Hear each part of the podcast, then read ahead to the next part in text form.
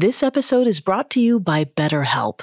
Bottling everything up is never a good idea. It can have some terrible consequences. I mean, think about the subject matter we cover on our show. I wonder how much easier it would be if we normalized talking about negative feelings instead of lashing out when it all builds up.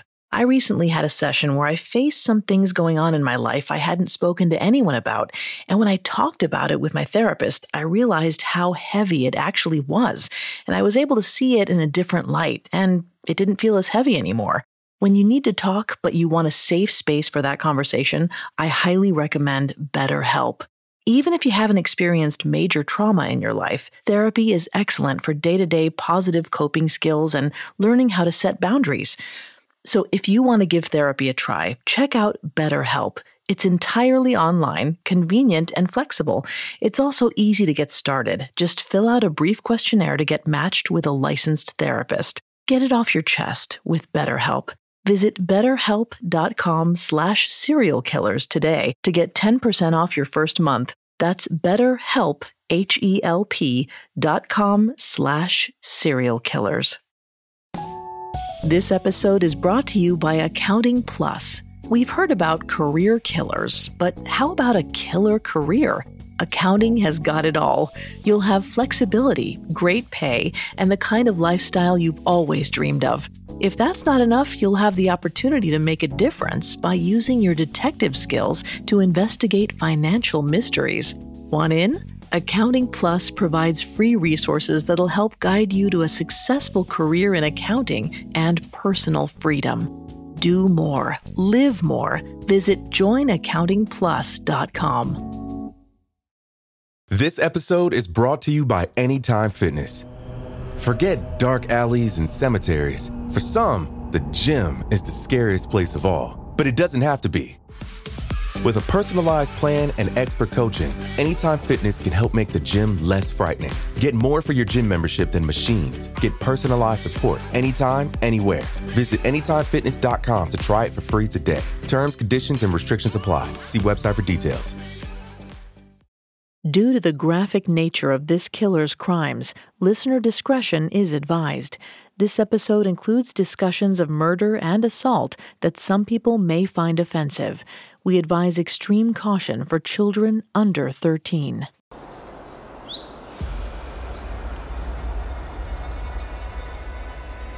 December 8th, 1977, London. After several exhausting days at the hospital, Lady Scott Elliott was thrilled to settle into her own bed.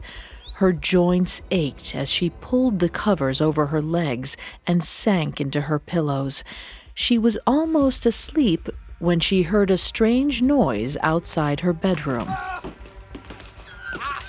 Lady Scott Elliott got out of bed to investigate. She opened her bedroom door and came face to face with her butler, Archibald Hall. Her heart settled a bit at the familiar face, but then a gentleman she didn't recognize came into view. The men were laughing and carrying on, quite obviously drunk.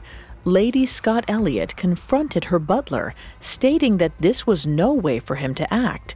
She wanted to know who this strange man in her house was. Lady Scott Elliott's interrogation got louder and louder, and Hall began to panic. But Lady Scott Elliott did not know what the desperate man was capable of. Without warning, Hall struck Lady Scott Elliott and sent her crashing to the ground.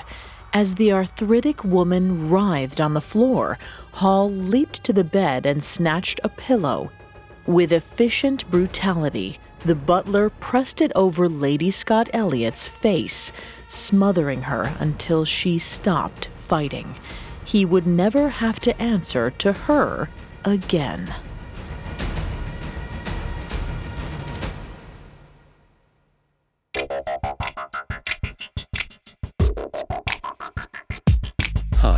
Greg Polcyn. This is Serial Killers, a Parcast original. Every Monday, we dive into the minds and madness of serial killers. Today, we finish exploring the life of Archibald Thompson Hall, also known as the Bloody Butler. I'm here with my co host, Vanessa Richardson. Hi, everyone.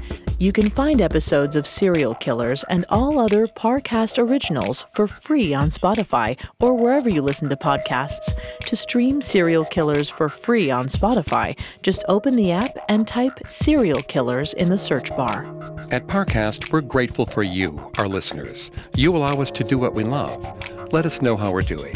Reach out on Facebook and Instagram at Parcast and Twitter at Parcast Network. And if you enjoyed today's episode, the best way to help us is to leave a five star review wherever you're listening. It really does help. Last week, we covered Archibald Hall's early life as a thief who was in and out of prison for decades. We discussed how his obsession with wealth drove him to a career as a butler who robbed his wealthy employers at every opportunity. But it was never enough for Hall. He was eventually driven to kill. This week, we'll cover the aftermath of Hall's first murder, his four subsequent murders in 1977 and 1978, and how he was finally captured by police. Archibald Thompson Hall was born in 1924 in Glasgow, Scotland. Hall preferred the cinema to school and became obsessed with the lovable rascal archetype that often graced the silver screen. He idolized criminal antiheroes, as well as the life of luxury he saw in American movies. Inspired, Hall began a career of petty theft as a teen and took on the name Roy Fontaine, believing this was his path to the upper class. His mother was fully aware of his crimes and never punished him, leading Hall to believe he could do no wrong. Despite being diagnosed as insane at age 19, Hall spent the next 34 years of his life robbing from the rich and giving to the poor, the poor being exclusively Hall himself. He was a butler by day, jewel thief by night. He was in and out of prison, sometimes escaping, never reforming. And in 1977, when Hall was 53, he committed his first murder. In his memoirs entitled The Wicked Mr. Hall, Archibald Hall claimed he killed his lover, David Wright, after the two had a disagreement about when to steal from Hall's employer, Lady Hudson. Hall claims Wright shot at him while he was sleeping, and the two fought for control of the gun. Hall managed to subdue Wright for the night, but killed him the next day. It should be noted, however, that Hall's autobiography is full of inconsistencies.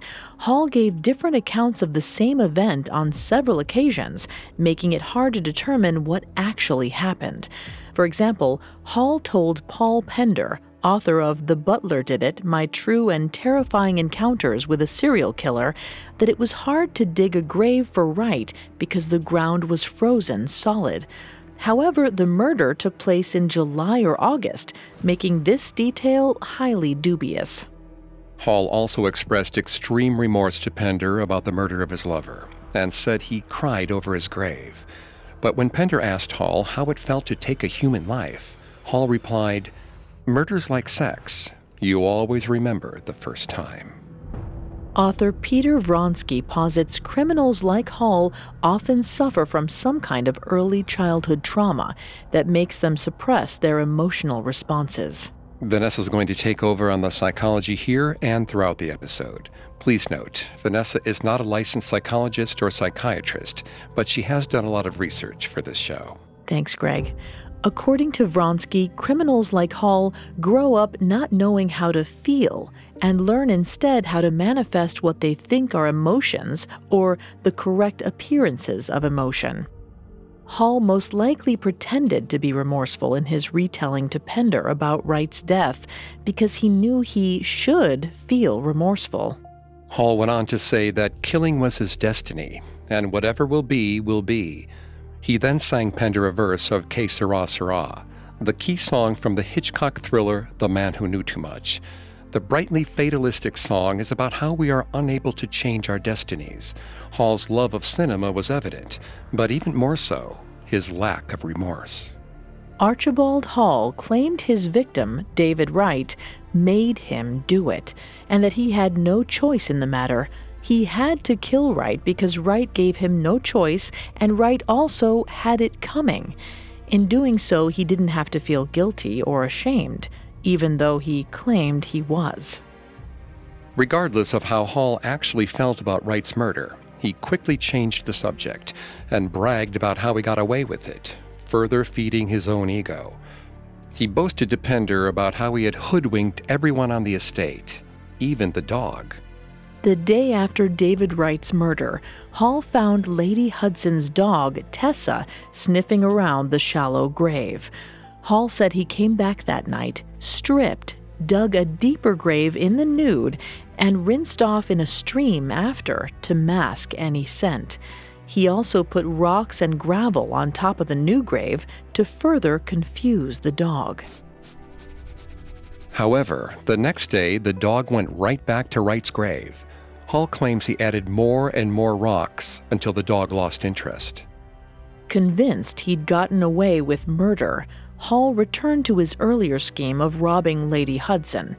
However, on September 7, 1977, a month and a half after Wright's murder, Lady Hudson received a phone call that ruined Hall's carefully laid plans. An anonymous voice warned Lady Hudson that her butler was a conman and she was in grave danger.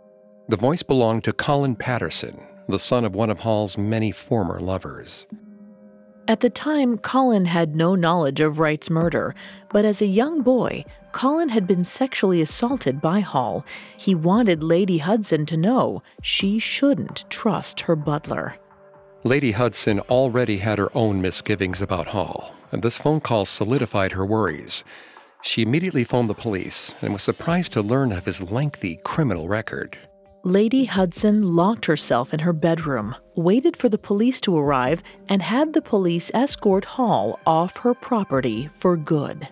Hall claimed to have listened to both conversations through another receiver. But if Hall knew the police were coming for him, why didn't he run away? Hall more than likely didn't hear the phone conversations and was caught by surprise when the police showed up to escort him off the premises. He then fabricated a version of the story to save face. In his account of events, he was an innocent victim who let the police take him without putting up a fight. Either way, Hall was released the next day after a single night in jail. No one was the wiser about David Wright's murder. He was no longer welcome at Lady Hudson's, so Hall sought employment elsewhere. He started going by the name Robin Thompson and rented a cottage in Newton Arlosh, Cumbria. Hall claims he chose the name Robin because that is exactly what he was doing to people robbing them. About two months later, in late October 1977, Hall answered a magazine ad for a live in butler position with the wealthy Scott Elliott family in London. Sir Walter Scott Elliott and his wife Dorothy hired Hall on November 1, 1977, without bothering to check his references.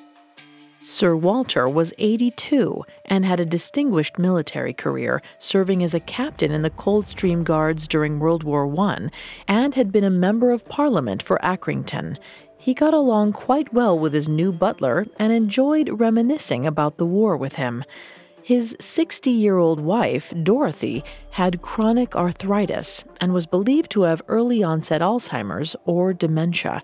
She and her husband both needed live in care and help remembering to take their medications. They were perfect marks, and Hall was soon making plans to rob them and run away to Brazil. But like all his large scale robberies, he was waiting for the right opportunity. In the meantime, he decided to break into the other neighborhood houses. However, Hall wasn't as agile as he once was. He determined he needed a partner in crime to assist him. In November of 1977, the same month he began working for the Scott Elliots, Hall ran into his ex lover, 51 year old nurse Mary Coggle, who had been hired as a housekeeper. She was also working at a local pub and had turned to a life of crime as well stealing credit cards and checkbooks from her bar patrons. Coggle recommended an accomplice for Hall, 39 year old small time thief Michael Kitto. The pair instantly hit it off. On December 8, 1977, Hall invited Kitto to scope out the Scott Elliott home. Lady Dorothy was staying at a clinic to receive treatment for her arthritis. Sir Walter fell asleep early with the assistance of sleeping pills. Believing he was in the clear, Hall and Kitto proceeded to get drunk in Hall's room. When they ran out of scotch, they snuck downstairs to get more. They passed Dorothy's door, and something happened that neither of them expected. Her door opened. Dorothy stepped out and demanded to know what was going on. Hall and Kitto were absolutely stunned to see her there and froze. She was still supposed to be in treatment, not witnessing their clandestine bad behavior.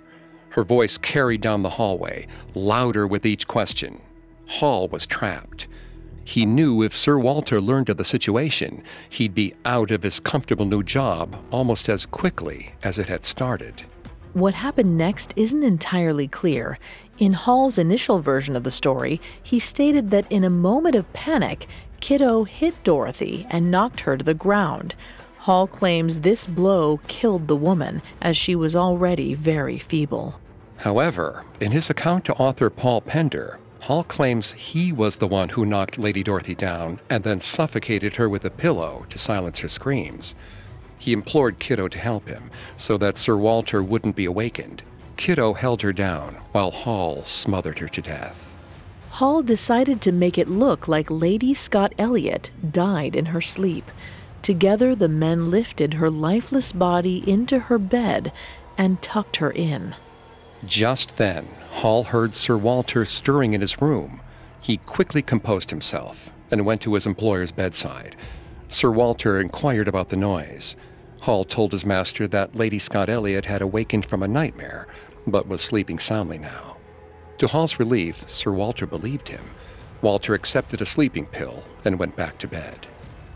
Hall returned to Kitto, panicked, not because Lady Scott Elliot was dead, but because yet again the murder was about to ruin his plans to get rich quick. He had to get rid of this body immediately. Coming up, Hall devises a plan to dispose of Lady Scott Elliot's body that sets him on a path to yet another murder. This episode is brought to you by Accounting Plus. We've heard about career killers, but how about a killer career? Accounting has got it all. You'll have flexibility, great pay, and the kind of lifestyle you've always dreamed of. If that's not enough, you'll have the opportunity to make a difference by using your detective skills to investigate financial mysteries. Want in? Accounting Plus provides free resources that'll help guide you to a successful career in accounting and personal freedom do more, live more. Visit joinaccountingplus.com. This episode is brought to you by Anytime Fitness. Forget dark alleys and cemeteries. For some, the gym is the scariest place of all, but it doesn't have to be. With a personalized plan and expert coaching, Anytime Fitness can help make the gym less frightening. Get more for your gym membership than machines. Get personalized support anytime, anywhere. Visit AnytimeFitness.com to try it for free today. Terms, conditions, and restrictions apply. See website for details. Now, back to the story. On December 8, 1977, with the assistance of his lover, Michael Kitto, Archibald Hall murdered his second victim, Lady Dorothy Scott Elliot. Like with his first victim, the bloody butler struggled to find a way to hide the body without alerting his employer. Though Dorothy had been one of his bosses, her husband Walter was still very much alive and would have questions about his missing wife. Archibald Hall still had the Scott Elliot fortune in his sights, a fortune he believed he deserved. Hall quickly devised a plan. He knew the Scott Elliot family was about to take a vacation, so the next morning at breakfast, Hall told Sir Walter that his wife had left early with a friend. He said that she wished for them to follow behind by car that morning. Then he served Sir Walter a cup of tea laced with Valium. Hall and Kitto waited for Walter Scott Elliot to fall asleep before loading him in the back seat of a rented car. Kitto posed as the chauffeur, and Hall pretended to be Sir Walter's godson. Wary of any neighbors who might be watching, Mary Coggle dressed up in Dorothy Scott Elliot's expensive fur coat and pretended to be the dead woman. To any onlookers, it would simply appear as if the Scott Elliots were leaving for their trip. They loaded Lady Dorothy's body into the trunk and made their way to Archibald Hall's cottage in Newton Arlosh, England, to stay the night. Hall brought Sir Walter's medication and regularly drugged him along the way. The next day, Mary Coggle stayed at the cottage with Sir Walter while Michael Kitto drove Archibald Hall and Dorothy's corpse over the Scottish border to the village of Comrie. Hall and Kitto dumped the body there and returned to England. Hall later said he chose to dump the body in Scotland because of the possibility of a not proven verdict. A Scottish trial has three possible verdicts guilty, not guilty, or not proven. Not proven can be used by a judge or jury if they believe the accused was guilty but felt the prosecution didn't fully prove or establish guilt. It is still considered an acquittal.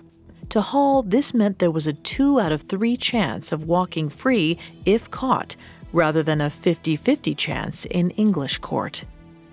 Back at the cottage, Hall continued slipping Sir Walter unnecessary medication to keep him in a daze. Hall quite relished his new role with Sir Walter, who was so drugged up he was practically inarticulate and extremely confused. In his rare moments of lucidity, he would question Hall about where they were. Hall lied, getting him to sign blank checks and treating Sir Walter like a child.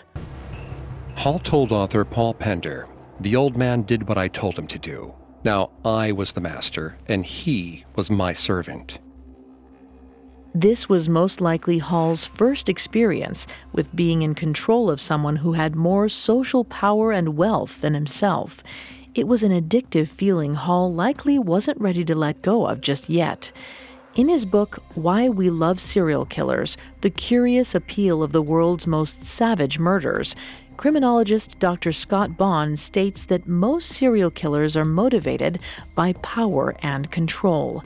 They enjoy stalking, capturing and torturing their prey.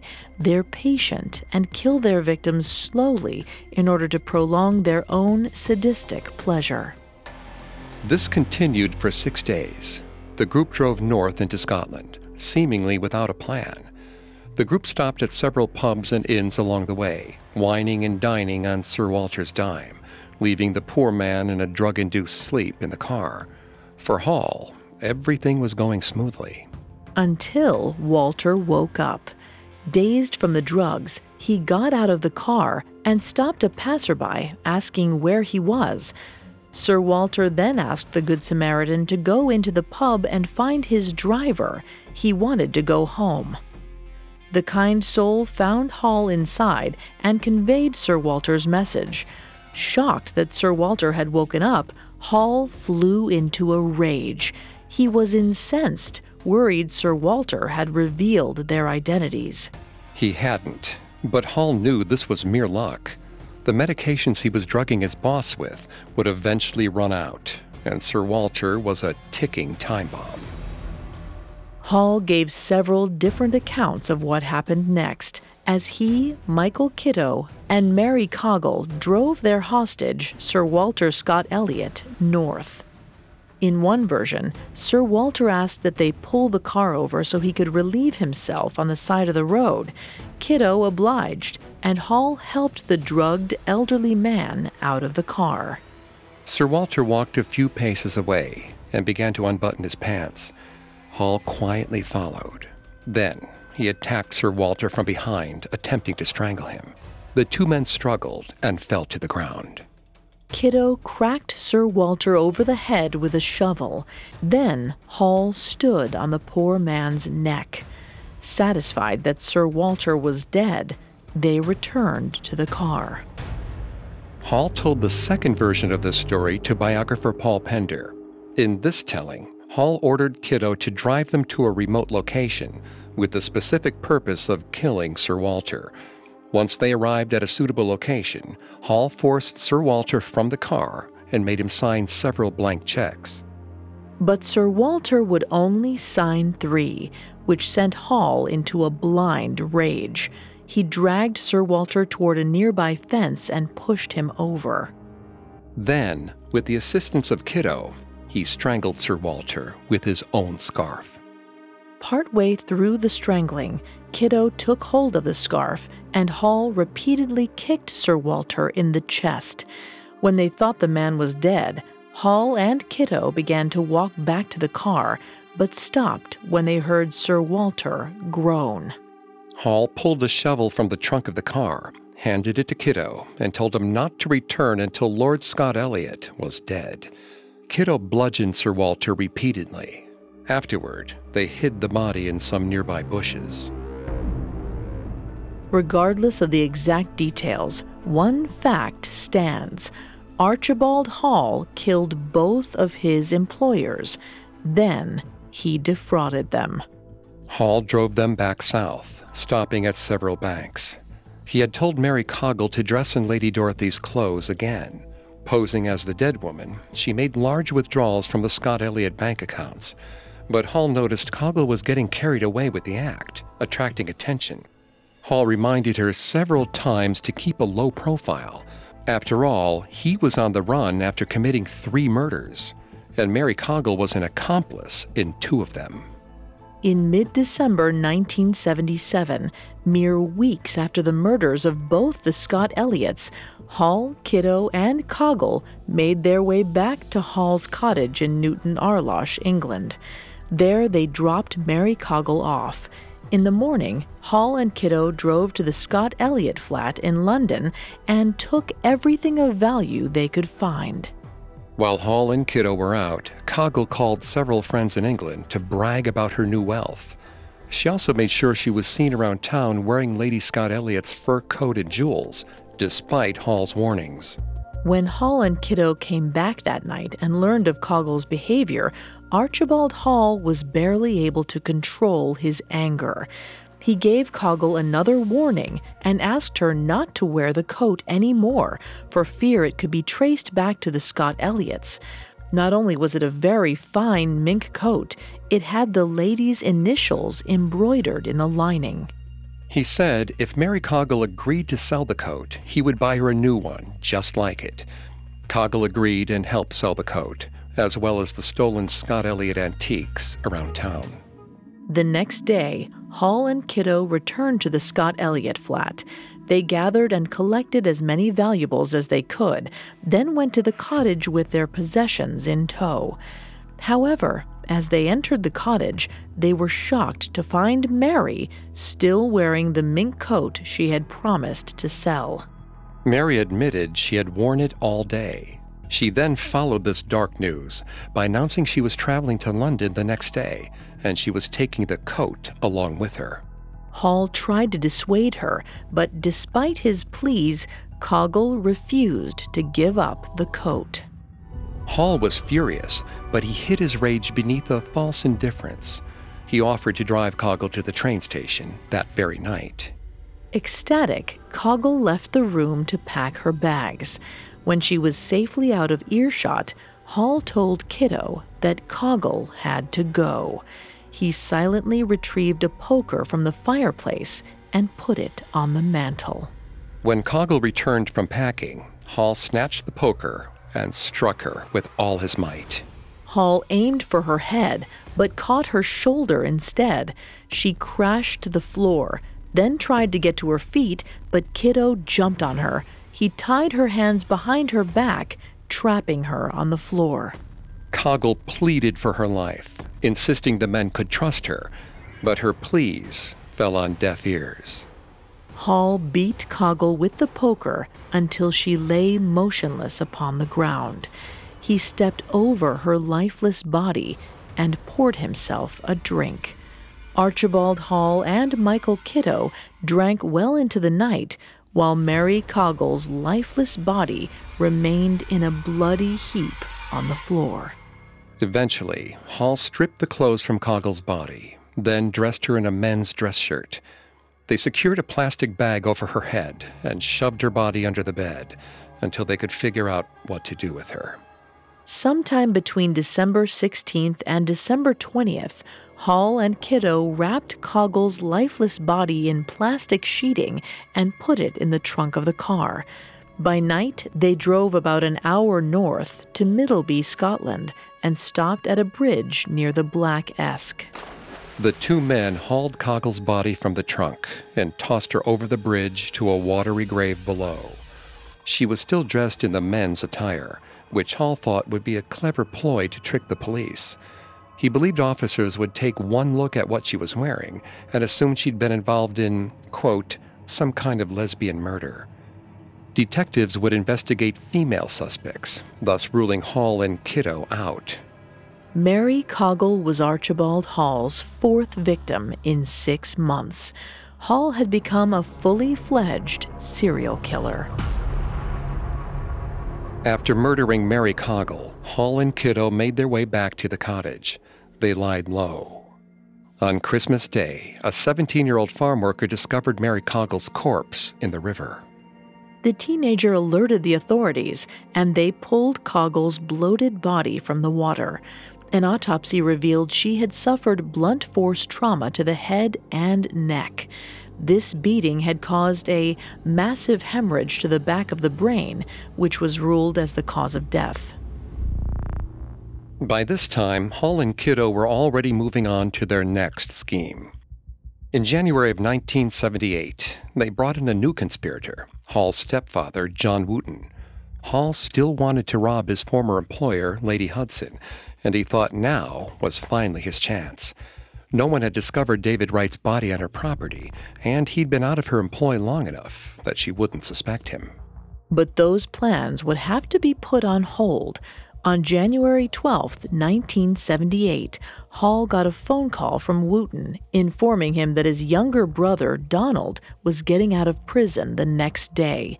Donald had served three years in prison for housebreaking. Clearly, crime ran in the family. Archibald Hall had never liked Donald and didn't even see him as a brother. He believed Donald was a pedophile and the product of an affair Hall's mother had when the family lived on a military base. However, Donald and Wooten saw things differently. On January 15, 1978, John Wooten brought Donald Hall to Archibald Hall's cottage. Archibald relented and allowed Donald in on the plans to rob Lady Hudson. He even took Donald on a drive by the estate that afternoon to fill him in on details. That night, the threesome went drinking. Donald became incredibly intoxicated, which worried Hall. He believed Donald had a history of alcoholism and wondered if he would brag about the robbery while inebriated. Archibald Hall quickly realized Donald was a liability. Just like Mary Coggle, Donald had to go. According to Hall, he discussed his worries with Kitto, who seemingly agreed that Donald needed to be taken care of. They eventually returned to the cottage, where Hall, Kitto, and Donald discussed the robbery plans late into the night. It's not known if John Wooten was present. Hall never mentions him at this location in his memoirs. But at some point that night, it was decided that they'd have to tie Lady Hudson up to carry out the robbery. Donald became very excited about this idea and went into the bedroom to grab some cord. Either Hall or Kitto suggested they should practice tying each other up to prepare for the robbery. Donald went first, allowing Kitto to tie his hands behind his back. Hall saw his opportunity and pounced. He said he covered Donald's mouth with a cloth soaked in chloroform until Donald passed out. Much like with Mary Coggle, Hall secured a plastic bag over his half brother's head and stripped him naked. Hall and Kitto then placed the body in the bathtub and filled it with water. Due to the contradictions in Hall's various versions of the narrative, it's unclear exactly why they put him in the tub. It could have been to ensure Donald truly died by drowning him, or to wash off the chloroform and prints, destroying evidence. It could have been to stave off rigor mortis. Either way, not long after, Hall and Kitto wrapped Donald's naked body in plastic sheeting and hid it in the trunk of the car. On January 15, 1978, they then drove about three hours south to the Blenheim House Hotel in North Berwick, England. The pair dressed in the finest clothes they had and checked into the hotel for the night. Then they proceeded to the bar and ordered several drinks, as if they didn't have a car parked outside with a dead body in the trunk. But while Hall and Kitto were happy to live in denial, someone at the hotel was on their trail. Coming up, Archibald Hall's trunk is opened. Now back to the story. On January 15, 1978, Archibald Hall and his accomplice Michael Kitto killed Archibald's half brother, Donald Hall. Donald was Hall's fifth victim since July of 1977. Hall had murdered his former lover, David Wright, his wealthy employers, the Scott Elliots, his ex lover and partner in crime, Mary Coggle, and now his half brother, Donald, all within about six months. Now, Donald's dead body lay in the trunk of Hall's car, wrapped in plastic sheeting. The pair stopped at the Blenheim House Hotel that evening for a night's rest. They tried to be inconspicuous while checking in with the hotel's owner, Norman White. White immediately noticed Hall and Kitto's haphazard appearance. Their clothes were obviously expensive, but they were unkempt and wrinkled. White recalled that the men looked rather nervous. He also noticed that Hall seemed particularly hesitant about writing down the customary information about his car. On high alert, White just couldn't let this feeling of unease go. His wife agreed something was off. At the very least, White suspected the two might try to skip out on the hotel bill, so he called the police. Unbeknownst to Hall and Kitto, who were still feasting at the bar, the police arrived, spoke to White, and ran the license plate of Hall's car.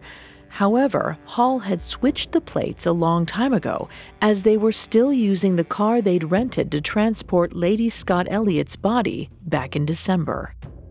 Seeing plates did not match the registration, the police approached Hall and Kitto and asked them about the discrepancy. Thinking on his feet, Hall told the police they were borrowing the car from his sister Violet's husband, John Harvey. But that name didn't match the registration either, so the police brought the duo down to the station for questioning. At the police station, the police let Hall use the restroom unaccompanied. They didn't suspect him of anything serious. In the restroom, he cleaned out his pockets, destroying sketches of Lady Hudson's estate and the list of dealers he planned to sell the stolen possessions to. On his second unescorted trip to the bathroom, Hall saw his advantage and took it. He managed to squeeze out the narrow window and ran from the police station. He fled into the night, leaving Kitto to take the fall for him. While all this was happening, the Metropolitan Police of London had begun looking into the disappearance of the Scott Elliots. Members of their extended family had reported them missing after they failed to show up for their holiday in Scotland. When the police went to the Scott Elliot flat in London, they found that it had been ransacked and there were bloodstains on the carpet. Neighbors reported seeing the butler and another man going in and out of the flat. To make matters worse for Hall, police were actively working Mary Coggle's case. Coggle's associates knew she had been with Hall and Kitto and told the police as much.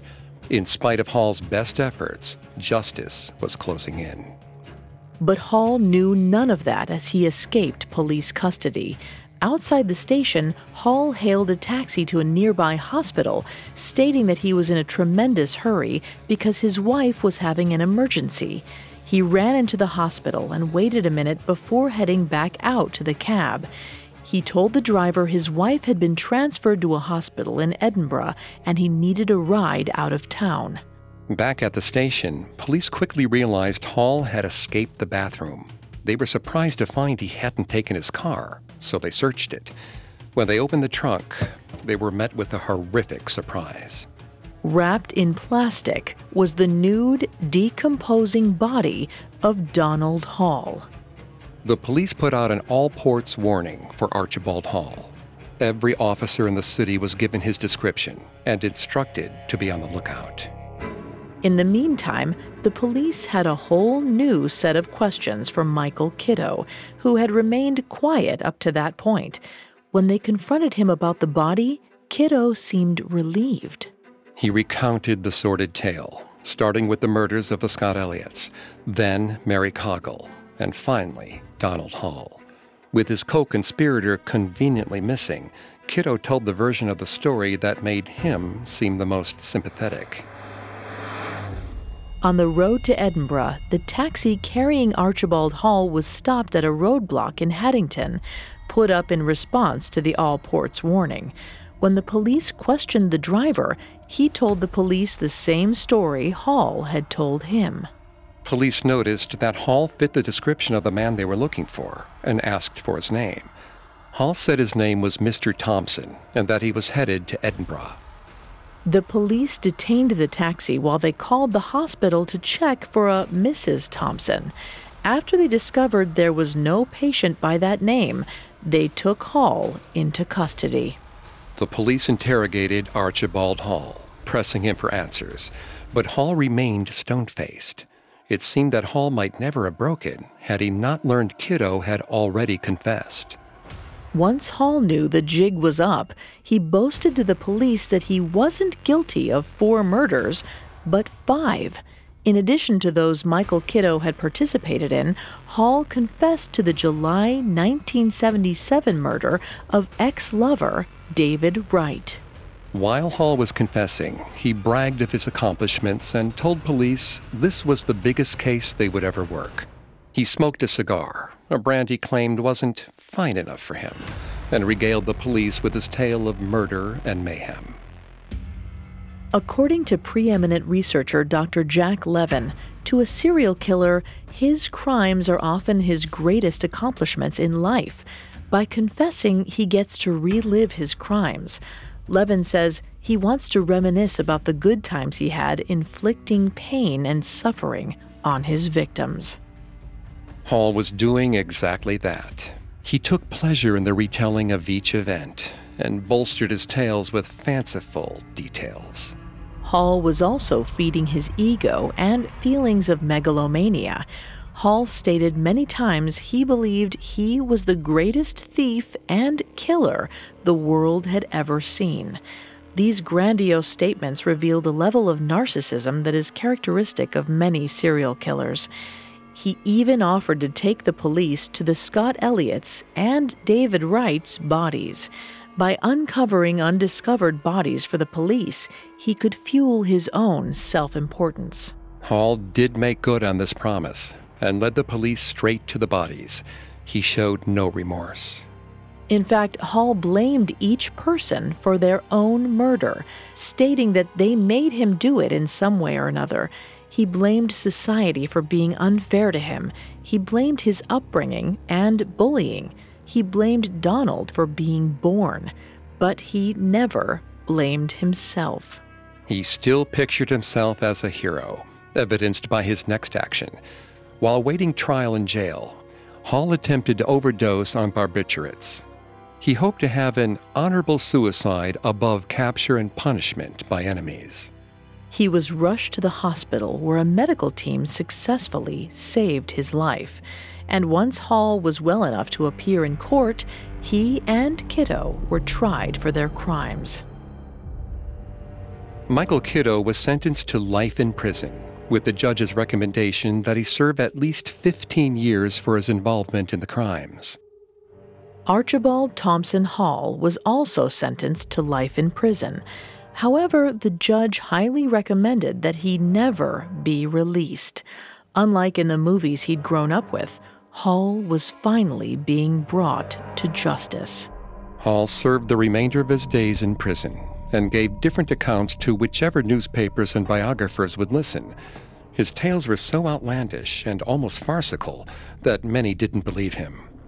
One potential biographer even quit because they never knew what was fact and what was fiction. However, writer Trevor Holt was more successful.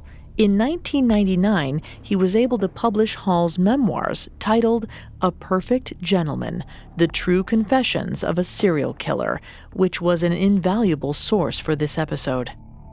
Hall died of a stroke on September 16, 2002, in Kingston Prison. He was 78 years old.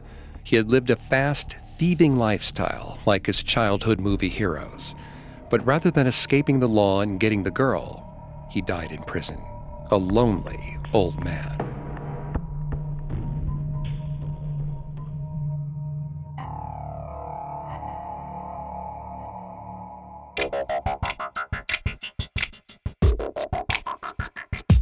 Thanks again for tuning in to Serial Killers. We'll be back Monday with a new episode. You can find all episodes of Serial Killers and all other Parcast originals free on Spotify or anywhere you listen to podcasts. Not only does Spotify already have all of your favorite music, but now Spotify's making it easy for you to enjoy all of your favorite Parcast originals, like Serial Killers, for free from your phone, desktop, or smart speaker. To stream Serial Killers on Spotify, just open the app and type Serial Killers in the search bar. And don't forget to follow us on Facebook and Instagram at Parcast and Twitter at Parcast Network. Have a killer week. Serial Killers was created by Max Cutler and is a Parcast Studios original. Executive producers include Max and Ron Cutler, sound design by Anthony Valsic, with production assistance by Ron Shapiro and Carly Madden. This episode of Serial Killers was written by Vanessa Pegram, with writing assistance by Maggie Admire, and stars Greg Polcyn and Vanessa Richardson.